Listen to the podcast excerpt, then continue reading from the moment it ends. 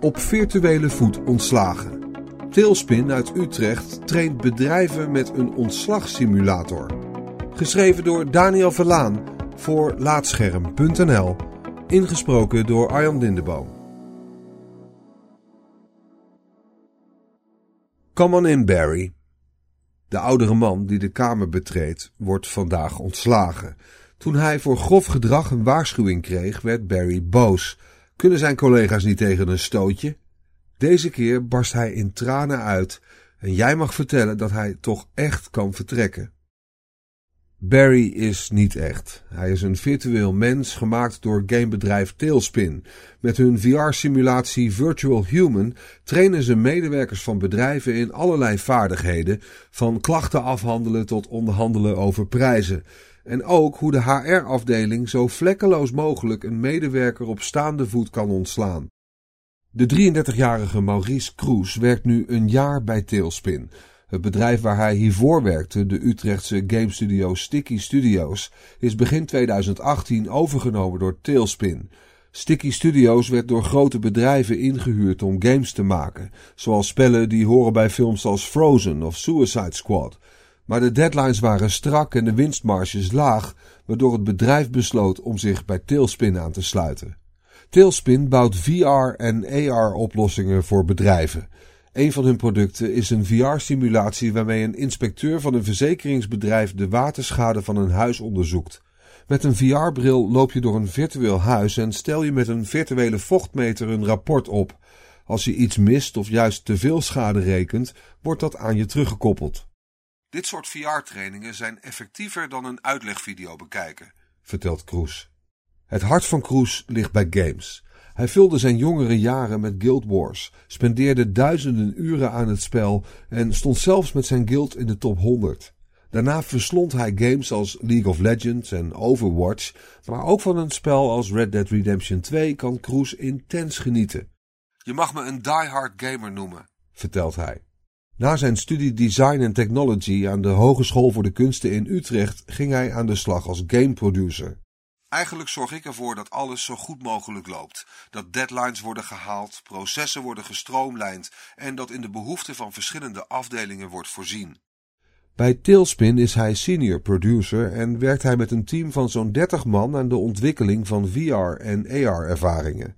Het Amerikaanse kantoor in Los Angeles bestaat vooral uit sales en business development en telt ook zo'n 30 man. Met de gameervaring van Sticky Studios wil Tailspin zijn virtuele trainingen verbeteren en realistische animaties maken voor een zo natuurgetrouw mogelijke ervaring.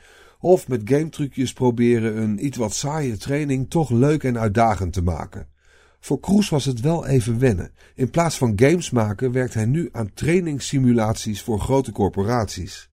Het is een nieuwe richting voor mij. Bij Sticky Studios sjeesden we van project naar project en het voelde soms alsof we een hamster in een looprad waren, constant aan het rennen om de deadline te halen.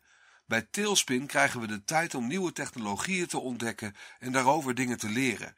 En ik probeer bij elk project dat we nu doen een gamesausje erover te gooien. Kroes' grote project is de VR-simulatie Virtual Human, die in Utrecht wordt ontwikkeld voor onder andere de Oculus Rift. De virtuele mens wordt in Unity gebouwd en met technologieën voor spraakherkenning en tekst naar spraak kun je met hem of haar communiceren. De simulatie dat je een werknemer moet ontslaan was het eerste concept van Virtual Human, vooral omdat daar vanuit het bedrijfsleven veel vraag naar was. En dan komen we weer bij Barry, want hem moet je in de simulatie ontslaan. Zodra je de VR-bril op doet, bevind je jezelf in een kantoor. Op het computerscherm zie je het personeelsbestand van Barry met daarin de klachten die over hem zijn ontvangen. Je bestudeert ze en zegt dan vervolgens: Come on in, Barry, om de simulatie te starten. Zodra Barry zit, krijg je verschillende gesprekskeuzes voorgeschoteld. Hoe begroet je iemand die je gaat ontslaan? Je mag een van de voorgestelde zinnen uitspreken. De spraakherkenning weet wat je bedoelt en laat Barry reageren. Net als bij veel games maken we gebruik van dialogue trees, vertelt Kroes. Op basis van de keuzes die je maakt verandert het gesprek en krijg je andere resultaten. Zo kan Barry heel kwaad of juist verdrietig worden. Na de vijf minuten durende simulatie krijg je direct te zien wat je goed hebt gedaan en wat beter kon. Elk mens reageert anders, dus hoe kan Barry je leren om iemand zo soepel mogelijk te ontslaan?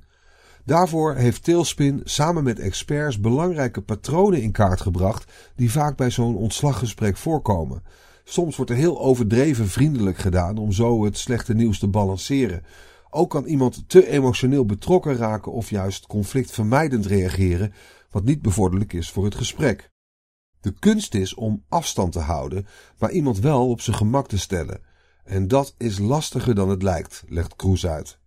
Doordat Barry tegenover je zit, reageer je soms op de manier waarvan jij denkt dat het op dat moment goed is. Maar zo'n reactie kan verkeerd uitpakken of het gesprek juist moeilijker maken en dat proberen we met deze simulatie te laten zien. Op dit moment werkt Cruz aan een kunstmatige intelligentie voor Barry en alle andere virtuele mensen in de training. Zo moet Barry op den duur emotie uit je stem herkennen en op basis daarvan een andere reactie geven. Misschien raak je wel geïrriteerd als Barry zijn ongenoegen laat blijken. Of je aarzelt op het moment dat je hem ziet snikken, waarna Barry je vraagt of je de beslissing niet kan heroverwegen. Ook moeten de gespreksopties vrijer worden. Op dit moment lees je letterlijk zinnen op. Later moet je gewoon eigen zinnen kunnen formuleren. Barry zal als een soort chatbot delen van die zinnen begrijpen en vervolgens een reactie geven. Aldus Cruz. Hij wordt geen alwetende AI-bot, maar zal binnen de context van het gesprek steeds meer begrijpen. Het gesprek moet tijdens de simulatie zo natuurlijk mogelijk verlopen. Een andere belangrijke simulatie van Virtual Human is de boze klant. In die VR-training komt een ontevreden klant terug met een product. Jij speelt de verkoopmedewerker die de klacht moet afhandelen. Deze simulaties duren een stuk langer. Een VR-training waarin je leert te onderhandelen over de prijs van de dienst die je aanbiedt aan een ander bedrijf duurt maar liefst een half uur. Maar de Virtual Human kan voor allerlei doelen worden gebruikt, legt Cruz uit. Een van de meest interessante simulaties is bias mitigation, ofwel het beperken van je eigen vooroordelen. Reageer je anders als man wanneer er een knappe vrouw tegenover je zit? En hoe reageer je als wit persoon op iemand van kleur? Tijdens zo'n simulatie wil Tailspin je laten zien dat je vooroordelen hebt en dat je je daar bewust van moet zijn. We kunnen ook de rollen omdraaien en jou laten ervaren hoe het is om met deze vooroordelen in aanraking te komen. Door dat te ondergaan leer je dat sommige voor jou normale situaties of opmerkingen voor een ander helemaal niet prettig zijn. En dat is de kracht van virtual reality. Je laten ervaren hoe iets is zonder gebruik van echte mensen. Want zelfs Barry weet niet dat hij al vele duizenden keren is ontslagen. Dankjewel voor het luisteren naar deze aflevering van Laatscherm voorgelezen. Als je waardeert wat we hier doen, dan zouden we het leuk vinden als je iemand anders vertelt over laatscherm.nl of een van onze verhalen deelt op social media. Laatscherm is ook te vinden via Spotify. Dat maakt het nog makkelijker om verhalen te beluisteren en te delen. Je kunt ook heel eenvoudig 5 sterren achterlaten in de podcast-app van Apple en eventueel een tekstje, waardoor we weer beter vindbaar worden voor anderen. En ga voor meer verhalen, geschreven of gesproken, naar laatscherm.nl.